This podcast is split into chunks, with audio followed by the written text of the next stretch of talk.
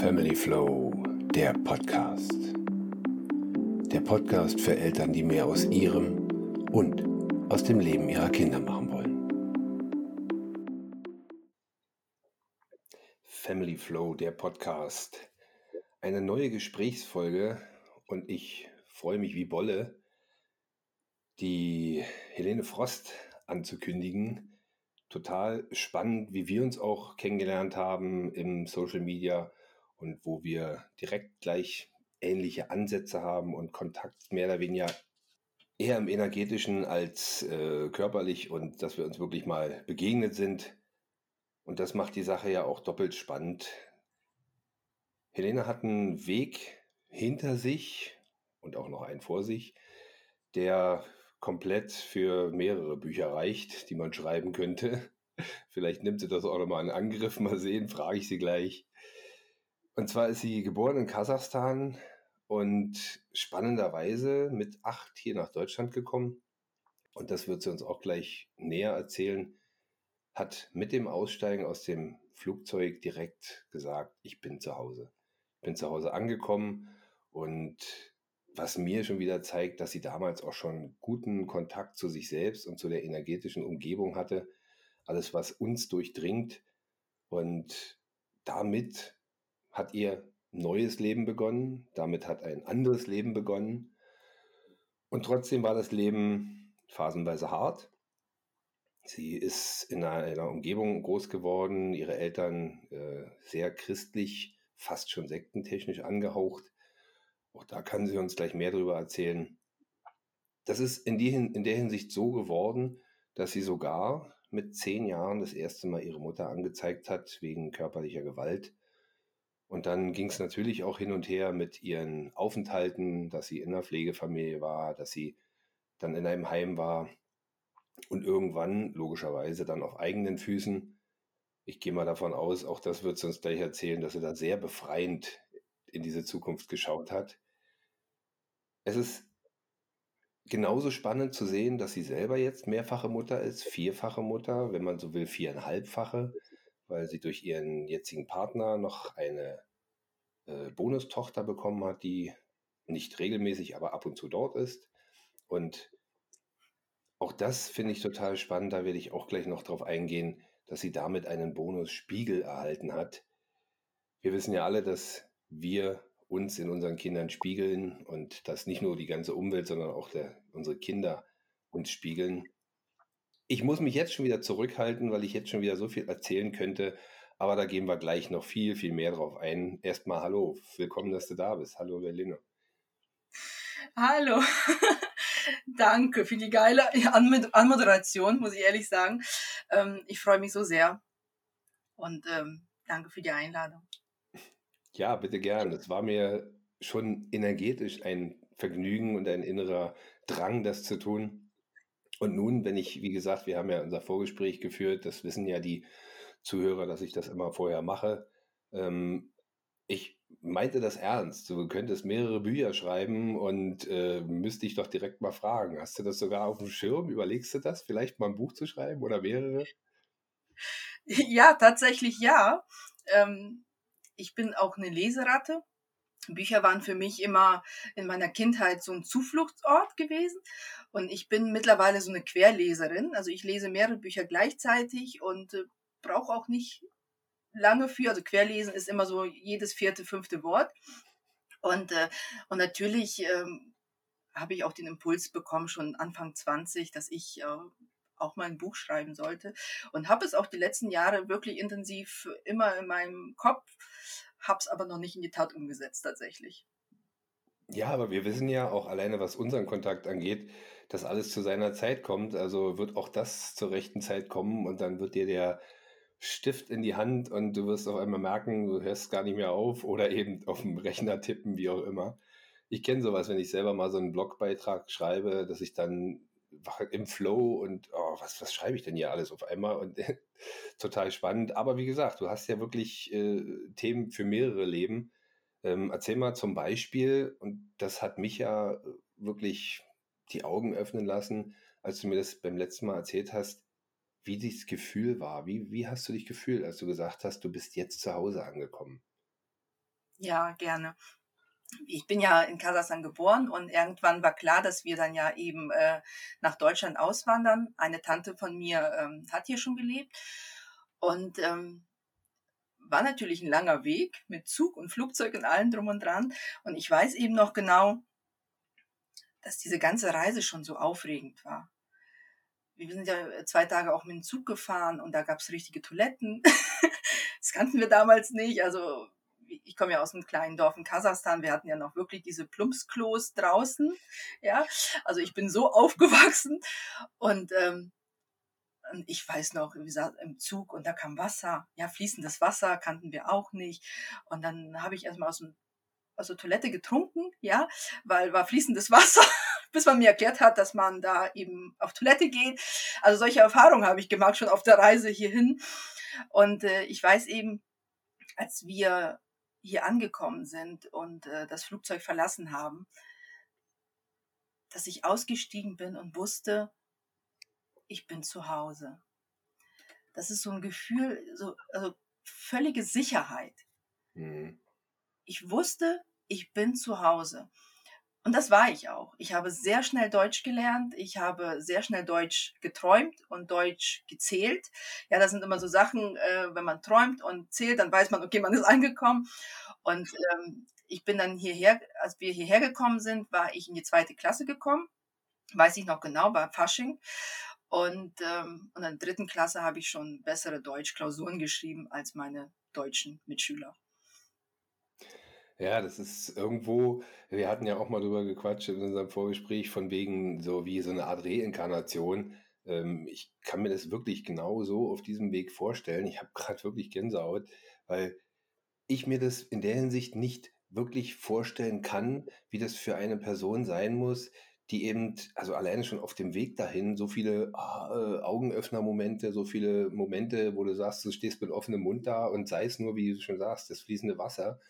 Ähm, und dann kommst du hier an und spürst, ich gehe mal davon aus, eine Wärme, eine, eine, ja, wie du schon sagst, Sicherheit irgendwo. Das ist schon total spannend, weil wenn ich dann, wie gesagt, zurückdenke, du warst acht, da äh, kannst du ja fast noch nicht mal irgendwie sagen, naja, wie fühlt sich das dann da an? Die meisten werden jetzt wahrscheinlich eher denken, oh Gott, was ist das? Was, äh, das kenne ich alles gar nicht und so, so Angstsituationen. Aber, aber du warst zum einen natürlich dieses Kindliche, logischerweise, diese Faszination von dem ganzen Neuen, ganz klar, was mit Sicherheit auch ein großer Vorteil war. Aber dann auch in den Jahren später und du bist jetzt weit älter als acht und sagst, Mensch, ich habe immer noch das Gefühl auf der Zunge und das, wie es sich angefühlt hat, das ist total also ich finde es total mega. Ja, es ist ja kein Gefühl auf der Zunge, es ist ein Gefühl im Körper. Überall. Ich, ja, das war jetzt gerade so ein bisschen Über, diese alleine überall, schon genau. visuell, kinästhetisch, alles, was so irgendwo einwirkt. Ich, ich glaube, das war so ein, ein äh, Befeuern von allen Seiten, kann ich mir vorstellen. Ja, also ich kann mich an keine Angst erinnern, ich habe also absolut nicht. Ich kann mich an keine Angst erinnern, dass ich, äh, die ich gespürt habe als Kind, als ich nach Deutschland gekommen bin. Ganz im Gegenteil. Ich habe sehr schnell ähm, mitbekommen und verstanden, dass Kinder hier viel mehr Rechte haben und habe sie natürlich für mich genutzt, logisch. Ja. genau, das hatte ich ja eben schon angedeutet. Da gehe ich gleich mal darauf hin, weil was mich interessieren würde, ist auch, ähm, du bist ja auch mit Geschwistern hier angekommen. Ähm, wie war es denn bei denen? Hast du da irgendwie äh, das Gefühl gehabt oder weißt du es vielleicht sogar von denen, dass die eher Angst hatten oder sich unwohl gefühlt haben oder wie, wie war das da? Ja, also meine Brüder äh, waren ja schon etwas älter, wobei der eine war ja auch nur ein Jahr älter. Ähm, die reden alle noch Russisch. Ich habe ja sehr schnell auch aufgehört, Russisch zu sprechen, komischerweise, ja. Die, die reden alle noch Russisch bis heute noch und ähm, sind mehr der Heimat oder der Tradition verbunden als ich, muss ich sagen. Mhm. In Kasachstan ist es üblich, die Eltern, Großeltern, Tanten, Onkel zu siezen. Okay. Ja, die Eltern nicht geduzt. Und meine Eltern und Brüder machen das heute noch. Sie siezen meine Eltern heute noch das ging für mich gar nicht. War gar nicht, also es ging mir gar nicht äh, über, über die Lippen, meine Eltern zu duzen. Und mittlerweile duze ich auch meine Großeltern nicht oder meine Tanten, Onkel nicht. Mhm. Äh, nicht aus Respektlosigkeit, weil ich denke, das ist ja meine Familie. Ja, das Sie ist ja hier ganz anders, äh, wird ja ganz anders wahrgenommen als eben in äh, Auf jeden Fall, ja.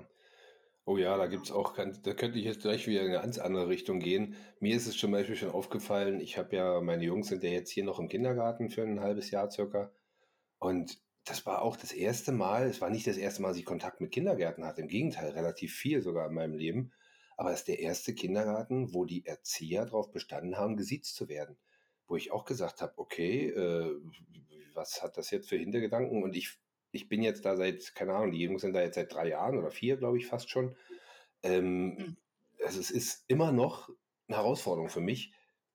Was ich aber auch, ähm, wie gesagt, soll jetzt gar nicht weiter ins Thema reingehen, alleine schon im Krankenhaus. Du hast eine Krankenschwester oder einen Krankenpfleger oder wie die alle heute, heute heißen und trotzdem, die werden mit Vornamen angesprochen, aber trotzdem gesiezt. Das sind so Sachen, die für mich nicht zusammenpassen.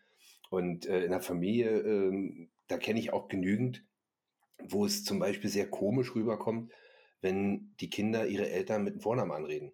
Ist auch so, wo ich sage, hm, ist, äh, aber es ist einfach ein, wie ich es kennengelernt habe, deswegen klingt es wahrscheinlich komisch. Und das genauso mit dem Siezen, wie du gerade sagst, äh, wenn ich so aufwachsen würde, wäre das andere wahrscheinlich komisch für mich. Also von daher verstehe ich das schon völlig. Aber jetzt gehen wir mal den Schritt weiter. Du hast es selber angedeutet, ich habe es angedeutet. Du hast die Rechte, die hier ja, vorherrschen, sage ich mal, äh, ausgenutzt. Ähm, mit zehn Jahren du das erste Mal deine, deine Mama angezeigt. Äh, warum und wie ging das ab? Ja, ähm, ich wurde äh, sehr stark geschlagen von äh, meiner Mama. Es lag einfach auch daran, dass ich ein Mädchen bin. Ich habe zu gehorchen gehabt und ich war leider nicht so gehorsam, wie meine Mutter es gerne gehabt hätte. Ja, und äh, ich war sehr rebellisch. Ich bin ein sehr freiheitsliebender Mensch und ähm, ja, bin immer angeeckt. Und dann bin ich natürlich unter Brüdern aufgewachsen.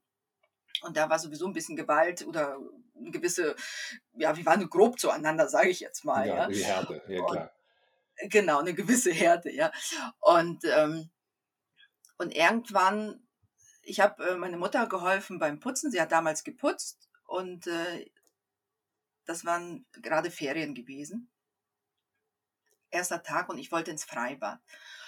Und ich habe gesagt, oh, habe ich schon auf dem Weg nach Hause, habe ich gesagt, oh lieber Gott, äh, Sie sollen mir fünf Mark geben, ja, ich will ins Freibad. ja, habe ich schon auf dem Weg so dahin, äh, ja, so gebettelt. Und dann äh, bin ich nach Hause und dann sind wir putzen gegangen. Es war so, so ein Hochhaus hier in Bremerhaven. Und äh, sie hat mir natürlich kein Geld gegeben. Wir haben kein Taschengeld gekriegt. Und dann habe ich ihr fünf Mark geklaut habe es aber so dargestellt, dass ich sie gefunden habe auf der Treppe. Ich so, oh Mama, guck mal, ich habe hier fünf Mark gefunden. Und sie ist wirklich ähm, kommentarlos nach oben gegangen, hat in die Tasche geguckt und ist dann wieder runtergekommen, hat gesagt, du hast sie nicht gefunden, du hast sie geklaut. Und in dem Moment wusste ich natürlich, was mir blüht, ja, wenn du als Kind ganz oft geschlagen wurdest, ja. Und dann habe ich mich heimlich verzogen, habe ihr die fünf Mark wieder reingetan, habe gesagt, ja Mama, guck doch mal, ja, wie naiv man als Kind so ist. Ne? So, guck doch mal, vielleicht hast du es übersehen. Ne? Und dann waren ihre fünf Mark ja wieder da und sagt sie, wo sind deine? Ja, genau. Eine habe ich wieder verloren, ja. Also ja, wie naiv ja. als Kind, ja. ja, in dem Alter, klar. Dann, genau, ja. Und dann, ähm, und dann hat sie gesagt, ja, warte, bis wir zu Hause sind. Warte, bis wir zu Hause sind.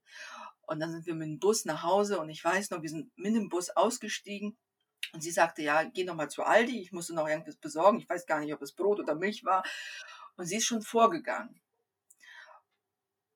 Und ich bin dann, habe eingekauft und bin auf dem Weg nach Hause und wusste, was mir blüht. Ja, das muss man sich mal vorstellen. Im Nachhinein habe ich gedacht, warum war ich nicht schlau genug, da schon abzuhauen? Aber da war es mir noch nicht in den Sinn gekommen. Und, äh, und ich mache die Tür auf, die Haustür auf und meine Mutter stand da mit äh, Fernsehkabel und hat äh, mich bestraft äh, für diese fünf Mark. Und äh, ja, dann war ich oben in meinem Zimmer äh, die Ferien über. Die ersten Tage haben meine Brüder mir Toast und Milch hochgebracht. Also mein Rücken war komplett zerschlagen, wund. Ja, ich durfte mich dann ja auch dementsprechend ja auch nicht zeigen.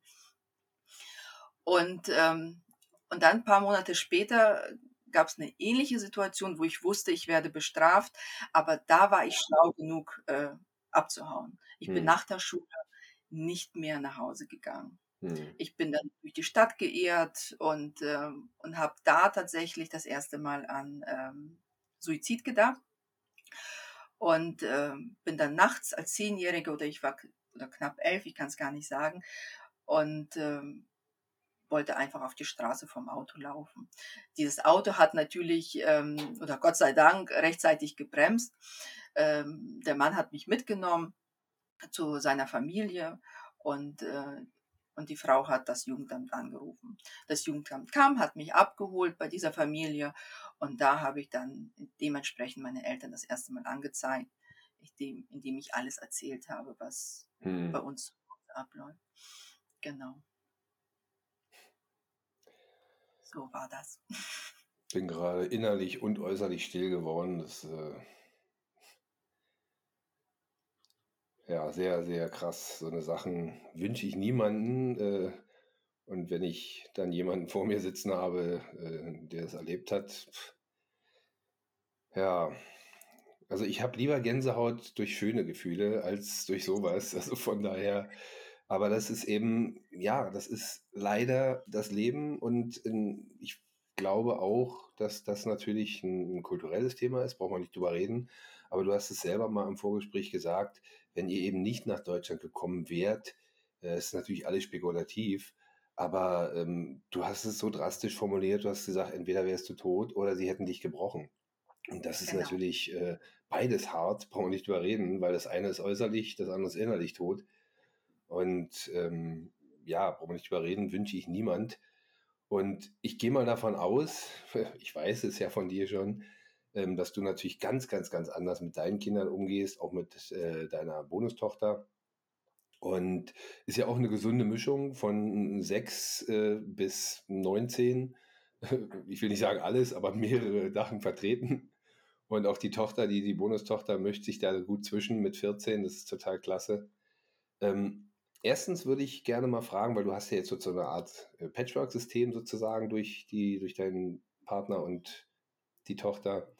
Und zweitens wollte ich, habe ich vorhin angesprochen, dieses, diesen Bonusspiegel mal ansprechen. Wir wissen ja alle, dass dich alle deine Kinder spiegeln, in der einen der, der anderen der Situation oder Möglichkeiten. Und was ist für dich dazugekommen durch deine Bonustochter? Ja, ja, die Kinder spiegeln uns ja wunderbar, ja, aber damals war es mir ja gar nicht bewusst geworden. Das weiß ich jetzt, jetzt die letzten drei Jahre. Ähm, als meine Bonustochter in unser Leben getreten ist, sie war ein Mädchen, aber äh, nicht das typische Mädchen, wie wir das so gewohnt sind, ja, mit, mit äh, Kleidchen und Rüschchen und ähm, Tasche und Schuhe und so. Und ähm, ich habe dann Söhne und sie hat dann mit meinen Jungs Star Wars gespielt. Und das hat mich unglaublich getriggert. Und dann habe ich gesagt, oh, jetzt habe ich jetzt endlich eine Tochter.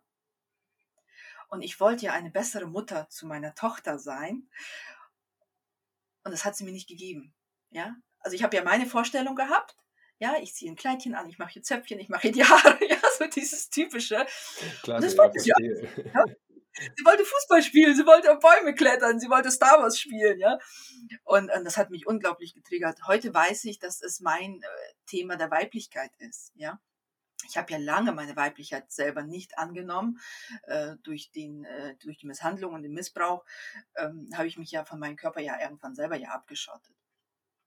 Witzigerweise, sie ist jetzt heute, sie ist 14 und das ist jetzt genau das Gegenteil, ja. Sie schminkt sich, ja sie sieht schon fast zu sexy aus für ihr Alter, 14, ne? Und da denke ich so, da muss ich mit umgehen, da muss ich mit umgehen. Und ich schaue sie mal an, also die ist so wunderschön, ja. Das Mädchen ist so wunderschön. Und, äh, und sie kommt rein und sie triggert mich, heute noch, ja. Und, äh, und ich darf da für mich einfach mit meinem Thema, es ist meine Angst, dass ihr was passiert. Meine Angst, dass ihr was passiert. Ja, ja das triggert verstehe. Aber du weißt natürlich auch, dass sie in ganz anderen Verhältnissen groß wird, äh, als du es eben groß geworden bist. Das ist natürlich schon mal ein, ein super, ja, auch für dich bestimmt ein gutes Gefühl. Und andererseits gehst du ja mit ihr anders um, als es deine Eltern mit dir getan haben, ist ja klar. Das ja, ist, auf jeden Fall. Ja, es ja, es ist ja, du darfst ja nicht vergessen, es ist ja natürlich vom Verstand her, ähm, sehe ich, es ist eine andere Zeit. aber die innere Kindanteile sind ja trotzdem da. Ja, und das, und, und da wird kein Unterschied gemacht. Du wirst getriggert, egal welch, in welcher Zeit du bist. Ja. Mhm. Aber das Schöne ist, ich weiß es. Ja, ich sage auch immer, Kinder nerven dich nicht, Kinder stören dich nicht. Äh, das ist alles dein Thema, ja. Wenn du, wenn du von deinen Kindern genervt bist, wenn du wütend bist, wenn du ja dich gestört fühlst, dann ist es dein Thema, ja. Die Kinder spiegeln dir in dem Moment ja nur dein Thema. Und dann darfst du hingucken, schauen und es für dich drehen, ja. Ja, auf jeden Fall. Aber du bist ja auch nicht vom ersten Tag an so unterwegs gewesen.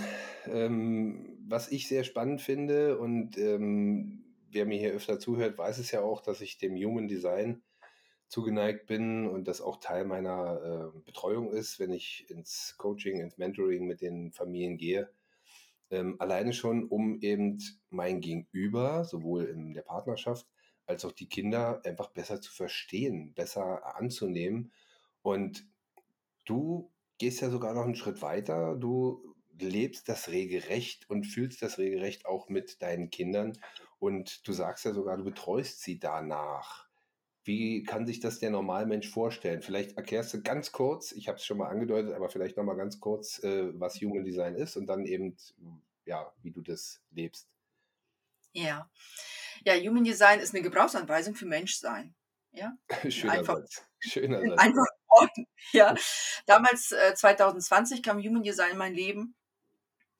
Und als ich mein Design, ich bin MG36, als ich mein Design kennengelernt habe, das war für mich wie eine Gottesumarmung, ja. Ich habe gedacht, endlich versteht mich jemand. Weil ich habe mein Leben lang gehört, wie falsch ich bin, ja. Und er sagt, endlich versteht mich jemand. Ich bin vom Tag eins 100% da eingestiegen. Ich habe Bücher gewälzt, ich habe nur zwei Stunden äh, nachts geschlafen. Ich habe das wirklich alles aufgesaugt, habe natürlich jetzt auch mehrere Ausbildungen, Kurse besucht und alles. Was ja als MG auch leicht ist, dann das durchzuziehen alles, weil andere, wenn so ein Projektor sich nachts hinsetzt und liest, der ist dann fertig. Genau, da hast du recht. Ja, ein Projektor sollte es nicht tun. Ähm, aber bei MG, genau, wenn das Feuer angegangen ist, dann ist kaum ein Stopp. Ja, und genau. da ist eigentlich das erste Mal in meinem Leben überhaupt für irgendwas wirklich so das Feuer angegangen. Und dann habe ich natürlich erst mich studiert und bin in die Strategie und Autorität bei mir eingestiegen, radikal bis heute mit allen Konsequenzen lebe ich das, habe auch schon echt Sachen gebracht, wo alle den Kopf geschüttelt haben. Zum Beispiel ähm, die Hochzeit meines Bruders. Ich habe eine Einladung bekommen und mein, mein ähm, Autorität hat Nein gesagt. Ja, und ich bin nicht zur Hochzeit meines Bruders gegangen. Mhm. Mittlerweile weiß ich, äh, warum. Ja, das Leben ist ja immer für mich. Und dann habe ich angefangen, meine Kinder zu studieren. Und alle fand ich so, ja, im Rahmen, sage ich mal. Aber ich habe einen Sohn, wo ich gedacht habe, oh, irgendwas stimmt mit ihm nicht. Irgendwas stimmt mit ihm nicht. Und er ist Manifestor. Mhm. Und als ich das Manifestor-Dasein bei ihm dann eben studiert habe, bin ich zu ihm hingegangen und damals war er 13. Und dann habe ich gesagt, Fabian, sag ich, du bist Manifesto, du bist eigentlich der König. Und habe erklärt, was er für ein Typ ist. Und da hat er zu gesagt, Mama, endlich verstehst du mich. und wirklich, und seitdem haben wir wirklich eine tiefe Bindung. Davor war immer so, ja, ne, ich versuche mal mit ihm klarzukommen. Und das ist das Schöne, seitdem ich Human Design eben auch in meine, in mein Familienleben gebracht habe, ist mein Familienleben harmonisch, liebevoll. Ja, ich bin selber meine Selbstliebe gekommen, kann mich selber bedingungslos annehmen, kann dadurch meine Kinder bedingungslos lieben. Es ist also, ich kann es nur jedem vom Herzen empfehlen. Ja, also fürs Familienleben wunderbar. Ja, das ist definitiv. Ich habe mir auch mal die komplette Familie angucken lassen. Und äh, also ich weiß gar nicht, ob ich selber dann das Thema noch mehr einsteige. Ich interessiere mich dafür, aber das noch zu vertiefen, weiß ich, da sind andere besser als ich. Und deswegen. Was bist du denn? Spannend. Wie bitte? Was bist du denn? Ich bin auch MG, äh, manifestierender Generator äh, 6.2. Mm, und äh, lustigerweise, meine, meine, Frau ist äh, Projektor ebenfalls 6.2. Und wir haben ähm, das habe ich im Gespräch mit äh, Tanja Milakovic, hatte ich auch mal ein Interview mit ihr. Das ist übrigens meine Freundin, mit der ich das mache zusammen. Mhm. Und äh, sie hat uns damals äh, unsere Sachen vorgestellt. Und wenn du jetzt die Charts mal durchsichtig machen würdest und übereinander legen würdest, würdest du sehen, da fehlt keine Linie. Ist alles voll, alles drin. Also wir ergänzen uns in der Hinsicht so klasse. Ich bin sogar dahin, äh, ja, hingerissen worden zu sagen, zusammen sind wir der perfekte Mensch. Ist ja Quatsch, weil natürlich auch irgendwo die gestrichelten Linien oder eben gefüllt, nicht gefüllt, weißt du ja, du kennst dich da aus. Aber von der Sache her fand ich das so spannend, dass eben, wenn du das übereinander legen würdest, du wirklich siehst, okay, da wo mir komplett leer ist, ist bei ihr irgendwas und so weiter. Also das ist schon echt genial, was aber auch natürlich für Konflikt sorgt. Was sagst du?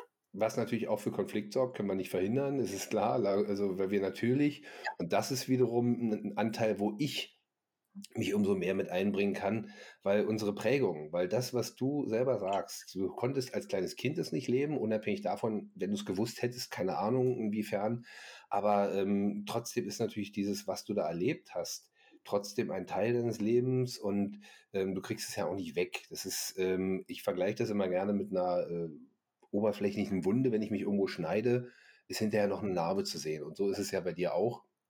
Die Narben sind dann eher äh, inner im inneren Kind beziehungsweise im Herzen und so. Und das sind Sachen, ähm, wo ich auch direkt gleich übergehen wollte, weil das innere Kind habe ich auch in meinem letzten, in meiner letzten Folge angesprochen.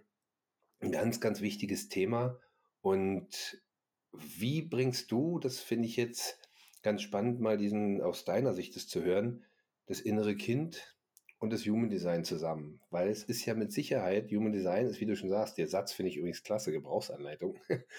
ähm, aber die, wie bringst du das zusammen? Ich lasse einfach mal so die Frage, wie bringst du das zusammen?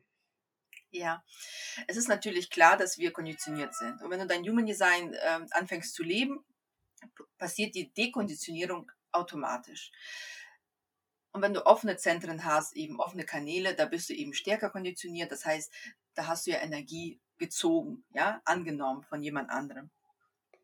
Und innere Kindarbeit ist für mich so wertvoll, weil ich natürlich mein Human Design kenne. Ich weiß, welche Energie ich habe. Eigentlich. Eigentlich, genau. Ich merke natürlich im Alltag, was lebe ich noch nicht, ja. Und da äh, fängt die innere Kindarbeit schon an. Und wie ich schon vorher sagte, dein Partner, deine Kinder, deine restliche Familie, ja, sind der beste Spiegel. Die nahesten Personen sind der beste Spiegel für dich, um genau da hinzugucken oft ist es so, ich sage ja auch immer, äh, Partner, also die Erwachsenen, die streiten sich nicht. Das sind immer die inneren Kinder. Ja. Und wenn du, wenn du äh, wirklich da reingehst, ja, es ist immer auf Ego-Basis. Ja, einer möchte immer Recht haben. Und das ist meistens eben das innere Kind, was eben als Kind nicht gesehen wurde oder vernachlässigt wurde und möchte, möchte dann eben in der Partnerschaft, ja, genau sagen, sieh mich jetzt, ja, schenk mir die Aufmerksamkeit, lieb mich jetzt, ja. Weil die Liebe, die wahre Liebe ist bedingungslos, Koller, ja, die, die, die ist bedingungslos. Aber wer lebt, die, wer lebt diese Liebe? Ja, kaum jemand, weil die inneren Kindanteile eben noch nicht geheilt sind. Und für, ich mache das so, dass ich für mich gucke, wenn es mich triggert. Mhm. Trigger bedeutet, ich fühle mich komisch. Ich werde wütend, ich werde genervt, irgendwas stört mich. Ja, ich fühle mich nicht mehr wohl. Dann weiß ich, irgendwas ist da ein Anteil in mir, möchte gesehen werden. Und dann gehe ich meistens irgendwie ein, zwei, drei Schritte zurück und gucke es mir an. Hm. Als ich angefangen habe, war ich dazu gar nicht in der Lage. Ja, gerade meine Mama, ja. Äh, ich bin da rein und, und sie hat mich sofort getriggert. Ein Satz, ja, und ich bin explodiert, ja. Mittlerweile ist es so, ich kann jetzt dahinter gucken, ich weiß, was los ist, ich weiß, was mein Thema ist, ich weiß, was ihr Thema ist und kann es auch stehen lassen. Als ich das erste Mal obwohl ich mir sicher war, ich habe 100% recht, ja, vom Verstand her, vom Ego her, konnte ich stehen lassen und habe gesagt, du hast recht, es ist okay. Also mein ganzes Energiesystem, ja, ist auseinandergegangen. Es war so krass, dieses Gefühl war so krass, es einfach stehen lassen zu können, aus Liebe. Ja, und das passiert, also passiert die Heilung automatisch dann, ja. Weil du es gerade angesprochen hast, auch mit den Themen deiner Mutter. Hast du dir deine Mutter mal angeguckt, den Chart? Ja, natürlich. Dachte ich mir fast. Ja. Was war das für dich? Ja, Wie erhellend war das für dich? Weil sie mit Sicherheit auch sehr, sehr viel vom inneren Kind her, sehr, sehr viel von der Konditionierung, weil sie ist da groß geworden in diesem Land und alles, ist ja klar. Ich bin, ich bin der Spiegel für meine Mutter. Ich lebe das, was sie sich nicht erlaubt hat zu leben. Jetzt dachte ich mir. Und das ist das. Und bis heute ist es so. Mhm. Und mittlerweile kann sie das für sich, also sie sagt für sich, okay, meine Zeit ist abgelaufen. Ja, sagt sie für sich, es ist okay. So, ne? Ähm, aber klar, ich spiegel ihr genau das. Sei es mein Partner, der mich sehr liebevoll behandelt, der regelmäßig mich verwöhnt und ich liebe dich sagt, was sie nicht hatte, dann lebe ich natürlich die Freiheit, ich mache, was ich will, ich äh, habe gelernt, was ich wollte, ich arbeite, was ich will, ich erziehe meine Kinder eben wie ich es will und mir ist es egal, was andere denken. Hm. Diesen Satz habe ich so oft in meinem Leben gehört. Na schau doch mal, die anderen reden doch schon. Und, und was sollen denn die anderen denken? Da, da habe ich immer gesagt, Mama, ist mir egal, was andere denken. Ich meine, woher wissen sie das überhaupt? Hör auf, darüber zu reden, dann wissen sie es ja nicht mal, weil ich habe ja nicht in dieser Stadt gelebt, ja. gleich wieder, gleich wieder so einen kleinen Vorwurf, so, also wenn sie es nicht wüssten, wenn sie es wüssten, dann weiß ich ja woher. Ja, ja, ist schon klar. ja, ich meine, das ist auch so. Und bis heute, es ist bis heute so, dass sie, wenn unser Vorgarten nicht gemacht ist, dass sie dann hier klingelt und sagt, ja, meint ihr nicht, ihr dass der Vorgarten mal langsam wieder gemacht werden müsste. Ja, was sollen denn die Nachbarn denken? Hm, ja. Heute noch, ja. Unbedingt, Und, genau. Der Rasen, der ist äh, in der Ecke zu hoch, da geht es gerade so. Ja, ja, schon klar. äh, nee, das ist aber definitiv, ja. das sind so Sachen, ähm, wie du jetzt eben leben kannst, weil du sowohl, also im Endeffekt sind es ja fast drei Themen. Die Energie, die du in dir spürst und die du hast. Die Energie hattest du vorher schon. Du sagst selber, du warst schon sehr früh rebellisch und alles. Ähm, und da rede ich jetzt nicht immer von Energie in Form von äh, energisch, sondern äh, wirklich die Energie, die uns ja umgibt. Das wissen wir. Und ähm, mhm. dann das Zweite ist eben, dass du auch schon früh gedacht und gesagt hast, äh, ist mir doch wurscht und was auch immer äh, da um mich rum passiert.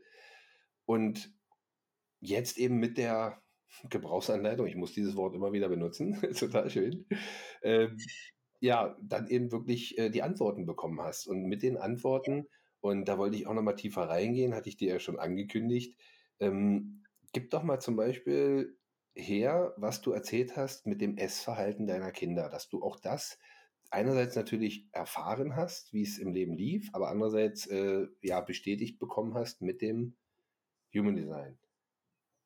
Genau. In Human Design gibt es eben sechs Essenstypen. Und da ich eine große Familie habe, ähm, ist es wahrscheinlich klar, dass jeder irgendwie ein anderer Essenstyp ist. Und ähm, es wird gerne gesehen, wir essen zusammen an einem Tisch, unterhalten uns fein. Ja, und das ist bei uns eben nicht möglich. Und vor zwei Jahren habe ich das ja aus meinem Familienleben eben aussortiert, weil ich einen Esser habe, der die Geräusche braucht, den Fernseher braucht, dann habe ich einen Esser, der äh, die Ruhe braucht. Und dann habe ich einen Kaltesser, dann habe ich einen Warmesser, ja. Also komplett unterschiedliche Esser in der Familie. Und jetzt essen die, die sich vom Fernseher nicht gestört fühlen, weil mein Jüngster, der guckt Fernsehen äh, beim Essen. Dadurch, ähm, verdaut er besser. Er isst auch. Und ähm, und ich esse zum Beispiel gar nicht. Ich esse mit meiner Familie sehr, sehr selten. Dafür bekomme ich immer noch viel Kritik, aber ich ziehe es trotzdem durch, weil es für mich gesund und richtig anfühlt. Genau. Was aber auch jetzt mal so als direkten Einsprung, ähm, wenn du jetzt mal zum Beispiel mich mit verliehenen Leuten oder, oder Freunden oder so triffst, dann bleibst du natürlich trotzdem mit denen zusammensitzen. Es ist, glaube ich, eine andere Situation als das reine Nahrung aufnehmen, oder?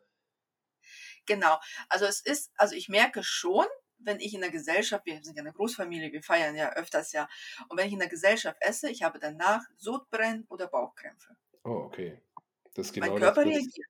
Ja, da wollte ich drauf hinaus. Auch das mit deinem Kind. Was ist denn, wenn er denn, äh, ja, keine Ahnung, einen Fernseher könnte er zu Hause immer anmachen, aber wenn er jetzt irgendwo isst und äh, da ist kein Fernseher, wie geht es ihm danach? Oder auch der Kaltesserin? Also Paul, der Jüngste, wenn kein Fernseher, wenn er diese Geräuschkulisse nicht hat, er isst dann nicht. Er sagt, ich habe keinen Hunger. Und äh, das ist ja, also die Kinder, das ist ja das Geniale, die Kinder leben ihr Design ganz automatisch. Deswegen sage ich, Kinder brauchst du nicht erziehen, begleite sie einfach, beobachte sie einfach. Kinder brauchen nur Sicherheit von dir und deine Liebe. Mehr brauchen sie nicht. Und ansonsten kannst du sie laufen lassen. Sie sind ja genauso inkarniert. Zum Beispiel Paul, mein Jüngster, das ist eine alte Seele. Er ist älter als ich. Ja, was er alles mir erzählt, und ich weiß genau, er kann es gar nicht anders wissen, als dass er es mitgebracht hat, das Wissen. Und äh, es ist schon sehr äh, bemerkenswert. Meine Tochter, die eine Kaltesserin ist. Ich habe sie gestillt, sie hat sich ständig erbrochen. Dann habe ich diese Spezial Spezialnahrung für sie bekommen, sie hat erbrochen. Dann hat der Arzt gesagt, gut, wenn sie feste Nahrung kriegt, dann wird sie aufhören. Nein, sie hat nicht aufgehört. Sie hat zwei Jahre lang erbrochen, bis sie für sich, als ich ihr das Essen, dann fing sie ja alleine an zu essen, ich habe ihr das Essen hingestellt und sie hat einfach gewartet, bis es kalt war. Und dann fing sie an zu essen. Seitdem hatte dieses Kind, glaube ich, nicht einmal gebrochen, ja, es sei denn, sie hatte Magen-Darm-Grippe. Aber das machen, das machen Kinder ganz automatisch. Mein Manifestor, der stille Esser ist, er saß da und hat in seinem Essen rumgestochert als Kind. Wir waren schon alle fertig und er stocherte, stocherte und fing erst an zu essen, als wir alle aufgestanden sind. Ja, den die Kinder, da, genau. Die Kinder machen das ganz automatisch. Ja. ja. Aber wir verurteilen die Kinder ja dann. Ja, ich habe eine Freundin, sie hat einen Sohn, das ist ein Wechselesser. Er möchte ständig etwas anderes essen. Ja, und sagte, ja, nee, und er muss erstmal aufessen. Jetzt habe ich ihr gesagt, mach kleine Portionen, ja, damit er, damit er eben alles probiert.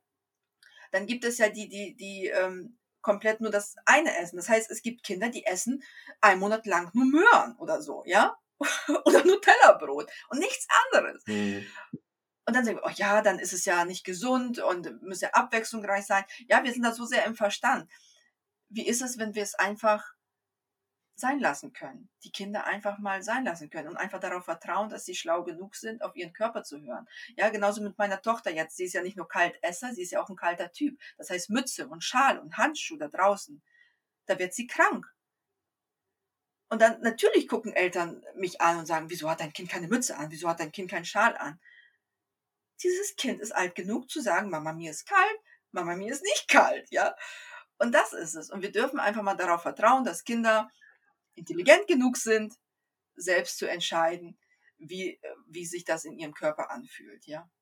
Da sprichst du mir aus der Seele und gehst sogar noch ein Stück weiter, was mich innen berührt, denn genau das ist es ja, was du sagtest. Unsere eigenen Themen, unsere eigene Konditionierung, Prägung, wie auch immer ich es nennen soll, das ist genau das, wo wir dann zum Beispiel, wenn ich jetzt mal von dem ruhigen, von deinem Manifesto da ausgehe, äh, ja, wir sind alle fertig. Dann räumst du ab, so fertig jetzt, komm, mach, mach Schluss, weißt du, äh, du bleibst nicht alleine sitzen.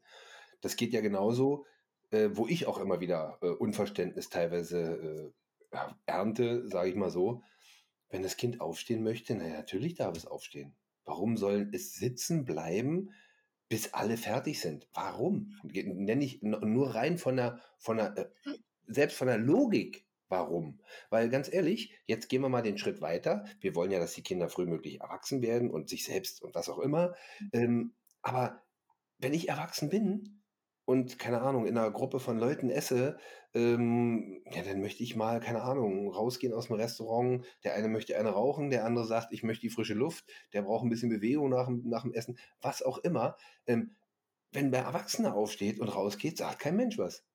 Genau. Aber bei dem Kind, nein, du bleibst sitzen, bis alle fertig sind. Äh, also alleine ja. schon, das fing bei mir ja schon, vor Jahren an, lange bevor ich auch meine, meine jetzigen Kinder geboren hatte wo ich dann immer gesagt habe, jetzt stell dir mal vor, eine große Gemeinschaft. So, und meine Mutter ist eine von 13 Kindern. Wir haben zwar nie alle zusammengesessen mit deren Enkeln und weiß ich nicht was alles, aber jetzt stell dir mal vor, die sitzen alle an einem Tisch und da ist ein Zweijähriger, der äh, langsam isst oder gar nicht oder vielleicht ein stiller Esser ist, der wirklich ganz langsam rumstochert. Und ein anderer ist eben einer, der freut sich über die Geräuschkulisse, über den Lärm und äh, futtert in einem Zug alles weg. Dann will er aufstehen. Ist doch klar, dann ist ihm langweilig. Also alleine in so einer großen Runde ist so die nur von der Logik betrachtet. Und jetzt, ja. wie gesagt, vom Gefühl noch mal mehr. Äh, ja, danke ja. Für, für diese Dinger. Total genial. Ja, danke dass, danke, dass du das jetzt nochmal ansprichst. Ja? Wir als Erwachsene nehmen uns das Recht, aber erlauben es unseren Kindern nicht. Ja? Weil wir Kinder immer noch runterstufen als, ja, weil ich habe ich hab auch so gesagt, ja, von dir als Kind. Ja, du weißt ja, ich hatte ja das Fernsehteam hier und da hat sie hat sie die, die Redakteurin gesagt, sagt sie, ja, also dein Junge, ja, also von dem, dass ich mir das sagen lassen muss, ja. Ich so, warum nicht? Ja, er hat dieselben Rechte wie du, ja, weil er sollte dann immer Sachen wiederholen und das wollte er nicht, ja. Und ähm, wir dürfen aufhören, ja. Wir dürfen aufhören, Erwachsene und Kinderrechte irgendwie auseinander zu nehmen oder, oder Kinderrechte nicht so ernst zu nehmen, ja. Finde ich ganz schrecklich, finde ich ganz, Ja, ganz auf jeden Fall. Ich war ja vor ein paar Monaten im September bei einem Kongress dabei, wo es um äh, Kinderrechte ging. Und das ist ja äh, EU-technisch festgelegt, richtige äh, Pamphlet mit keine Ahnung wie viel Rechten. Also ich könnte gucken, ich glaube irgendwas um die 20 Rechte, die ja speziell für Kinder definiert wurden. Wo ich mich aber auch immer wieder frage, erstens, warum muss es extra Rechte geben für Kinder? Das habe ich auch direkt in dem äh, Kongress auch erwähnt, was ich irgendwie total spannend finde. Und dann ähm, auch das, da sind wir ja gesetzlich auch immer wieder auf der Seite, de, der Richter, das Gesetz, was auch immer, äh, hat das Kindswohl im Blick. Aber in diesen Zusammenhängen, also auch wenn ich jetzt noch nicht permanent bei irgendwelchen Gerichtsverhandlungen dabei war, aber in diesem Sinne sind es erstens mal Erwachsene, die über das Kind entscheiden und sagen, das Ja. ist dein Kindswohl. Und zum Zweiten ähm, habe ich sehr, sehr selten, heute passiert es, glaube ich, öfter, aber sehr, sehr selten gehört oder mitbekommen, dass auch die Kinder gefragt wurden, was möchtest du denn eigentlich? Was äh, schwebt dir denn vor jetzt in dieser speziellen Situation? Also von daher, ähm, und in dem Moment, wo du weggerannt bist damals, äh, war es ja schon offensichtlich. Da will ich nicht wieder hin. Also total, ja, das ist, tut mir innerlich auch so ein bisschen weh, wenn ich sowas höre oder mitkriege oder ja, da kommt schon wieder die Gänsehaut zurück, wenn ich an dein Thema denke. Ja, aber weißt du, das ist ja das Ego des Erwachsenen, ja. Das ist im Grunde ja auch nur Ja, das innere Kind, was, äh, was gesehen werden will, weil du kleiner Knirps, ja, du hast mir gar nichts zu sagen. Es ist, es spricht ja nicht die Liebe, ja. Es ist ja das Ego, was da spricht, ja. die Ego und deren Konditionierung, natürlich, deren gesellschaftlichen Blick, deren und genauso, die haben im seltensten Fällen die äh, Gebrauchsanweisungen. Das wäre doch mal ein guter Ansatz. Das fällt mir gerade mal so ein. Gerichtsverhandlungen, zum Beispiel bei dir in deinem Thema, da sitzt als Experte ein Human Design äh, Experte dabei, weißt du? Der so ein, so ein Reading mal über die ganze Familie macht und da im, im Zeugenstand sitzt. Dann möchte ich mal wissen, wie dann entschieden wird. Da muss doch äh, eine Ja. komplett andere Richtung auf einmal einschlagen. Ja.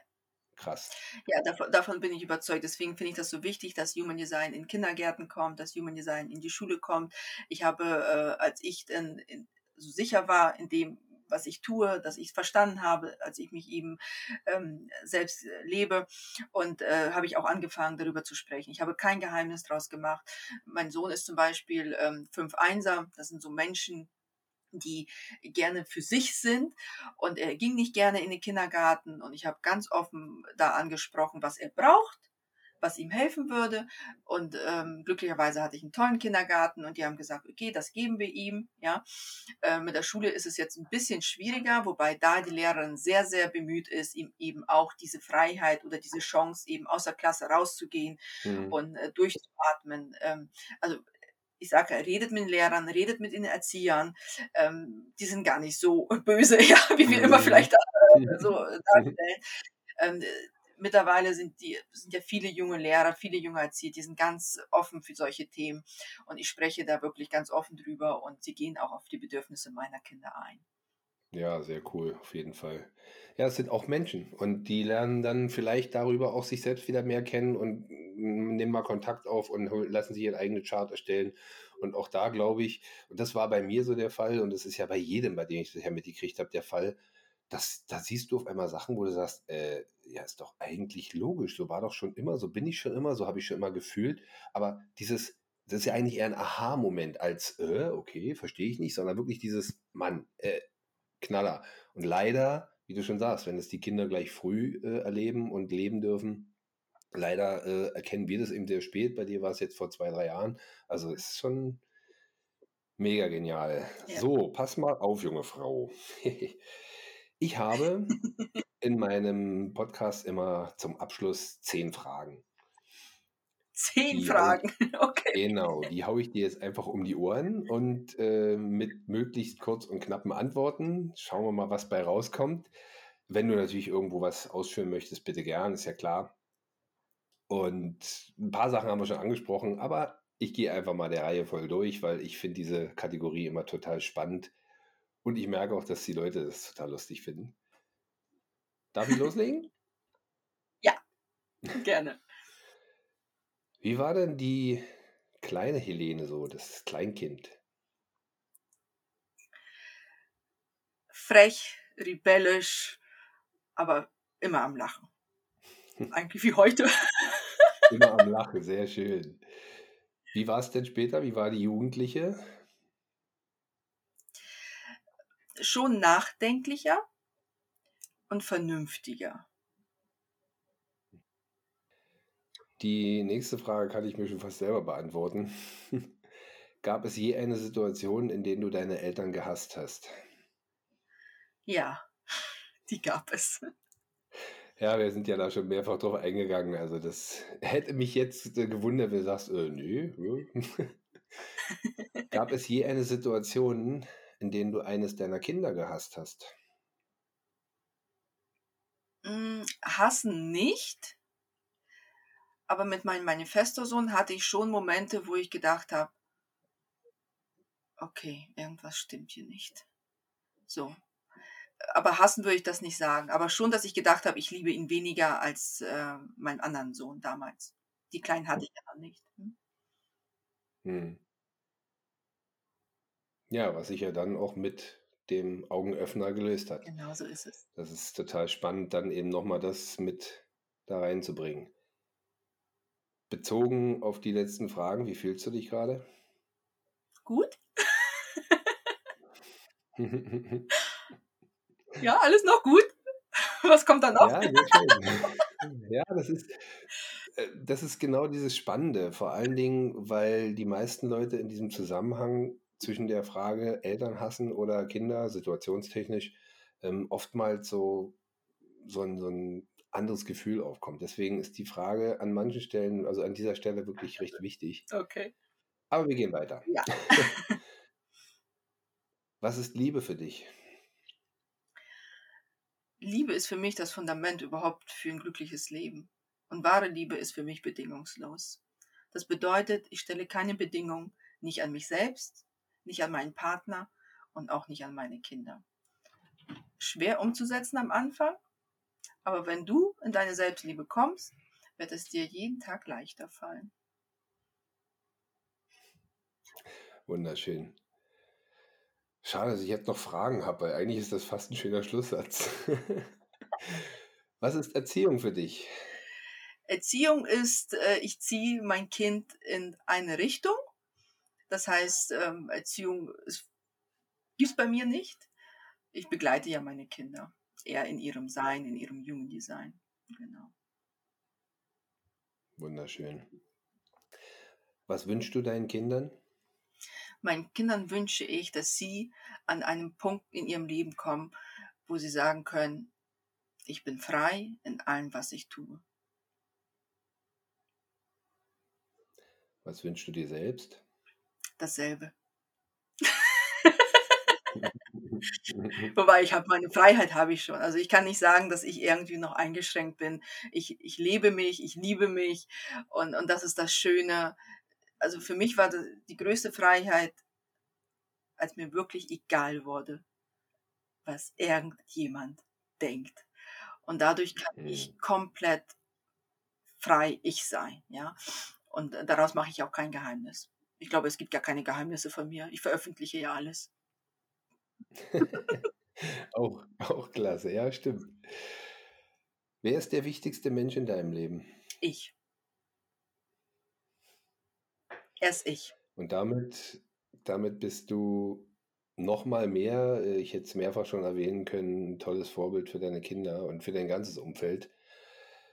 Auch da sind wir wieder bei dem gleichen Ding. Dein Umfeld die Menschen, die mit dir interagieren, die müssen es einfach annehmen. Und da sage ich wirklich, ich selten sage ich müssen, aber die müssen es annehmen. Und generell muss ich den anderen Menschen mir gegenüber annehmen, wie er ist, wenn ich mit ihm zu tun habe, äh, ihm helfen möchte oder in welcher Form auch immer, ihn oder sie abzuholen, wo er oder sie steht, damit ich eben das mitnehmen kann. Wie gesagt, am besten müsste jeder sein Human Design Chart inklusive Halbwegserklärung, muss ja nicht jeder äh, Experte sein, äh, mit sich rumtragen und jedes äh, erste Date und was auch immer irgendwie als, als Dokumente austauschen oder hier und guck mal und so. Also, nee, das ist schon, schon mega spannend, dieses Thema zu vertiefen. Apropos Thema vertiefen, äh, wenn du da draußen jetzt zuhörst und dich angesprochen fühlst und sagst, das muss ich vertiefen, in den Shownotes äh, findest du auf jeden Fall auch Kontaktdaten zu Helene. Da kannst du gerne Kontakt aufnehmen und sie ja, löchern, frage ich mal ganz frech. Du sagst selber, du bist da ein offenes Buch. Und ja, das gilt natürlich auch genauso für mich und den Kontakt, wenn du da mehr messen möchtest, mehr machen möchtest, melde dich gerne.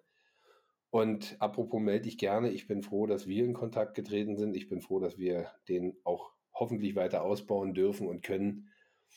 Und ja, erstmal hier an der Stelle vielen, vielen Dank für deine Offenheit, für deine Stellungnahmen und ja, für dein Sein. Ich danke dir vielmals. Ich danke dir wirklich von ganzem Herzen.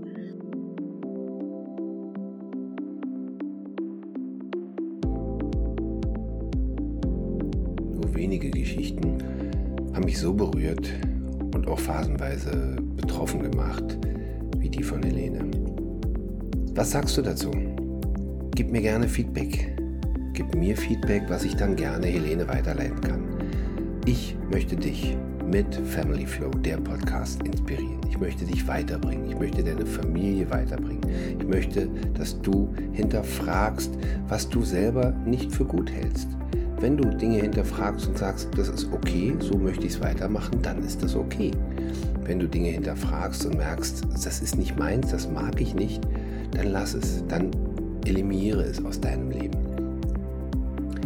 Nächste Woche habe ich ebenfalls ein sehr krasses Thema, denn da gehen die Meinungen krass auseinander. Grenzen. Grenzen setzen ist wichtig. Kinder brauchen Grenzen, gar keine Frage. Menschen brauchen Grenzen, keine Frage. Aber wie kommuniziere ich die? Wie und welche Grenzen?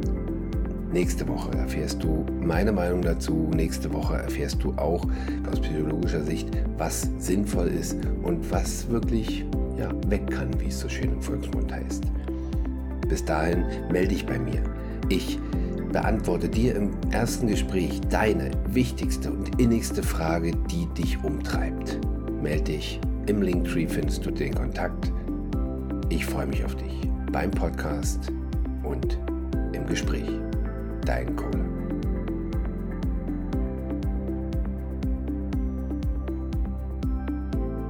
Jungs, was war das gerade? Family Flow, der Podcast. Der Podcast.